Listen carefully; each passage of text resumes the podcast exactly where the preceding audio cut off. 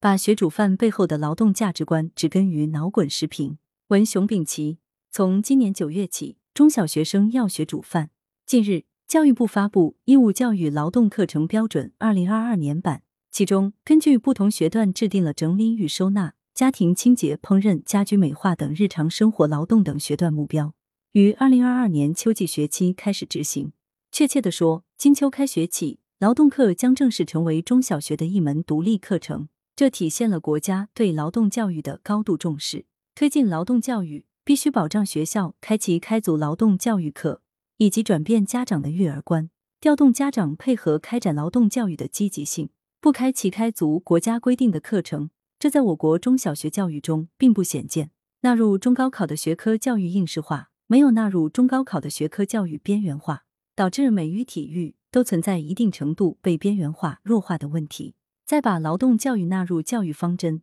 将劳动教育作为一门独立课程后，如果不能扭转义务教育学校办学的应试倾向，就极有可能出现劳动教育被边缘弱化的问题。这要求严格按照义务教育课程方案和标准，督促地方政府配齐劳动教育师资，保障开展劳动教育的资源，监督学校开齐开足开好劳动课。劳动教育与其他教育相比，是更需要家庭教育参与的教育。但我国的家庭教育普遍存在重知识教育，漠视对孩子的生活教育、生命教育、生存教育的倾向。不少家长包办代替孩子除学习之外的一切，不让孩子做任何家务，不让孩子从事体力劳动。如果这种育儿观念不变，将阻碍开展劳动教育。煮饭，这本来属于学生成长的必备生活技能。却要通过义务教育课程方案强调，这折射出家庭教育存在的偏差。如媒体曾报道，有学校开展劳动教育，让学生打扫教室，家长不愿意让孩子做又脏又累的劳动，于是要么自己，要么请阿姨帮孩子打扫，还质疑学校不务正业，影响孩子学习。学校布置孩子完成劳动作业，回家学煮饭炒菜，家长不是让孩子体验煮饭炒菜的过程，而是搞摆拍。多年前，有大学新生一次带两百多双袜子到大学报道，还有大学生将换下的衣服快递回家，都曾引起舆论广泛关注。家长在接送孩子时，帮孩子背书包，这也是我国的普遍现象。孩子一出校门，就把书包交给来接的爸爸妈妈或爷爷奶奶，根本没有意识到背书包是自己的事。而在日本，人们看到，不管书包有多重，都是孩子自己背书包，这是对孩子基本的独立性和责任心的教育。简单来说，就是自己的事自己做。家长不让孩子背书包的理由是担心孩子累坏了，这也是家长大包大揽其他事务的理由，如整理书包，这该孩子自己完成，结果还是帮孩子整理。曾有小学校长给接送孩子的家长写公开信，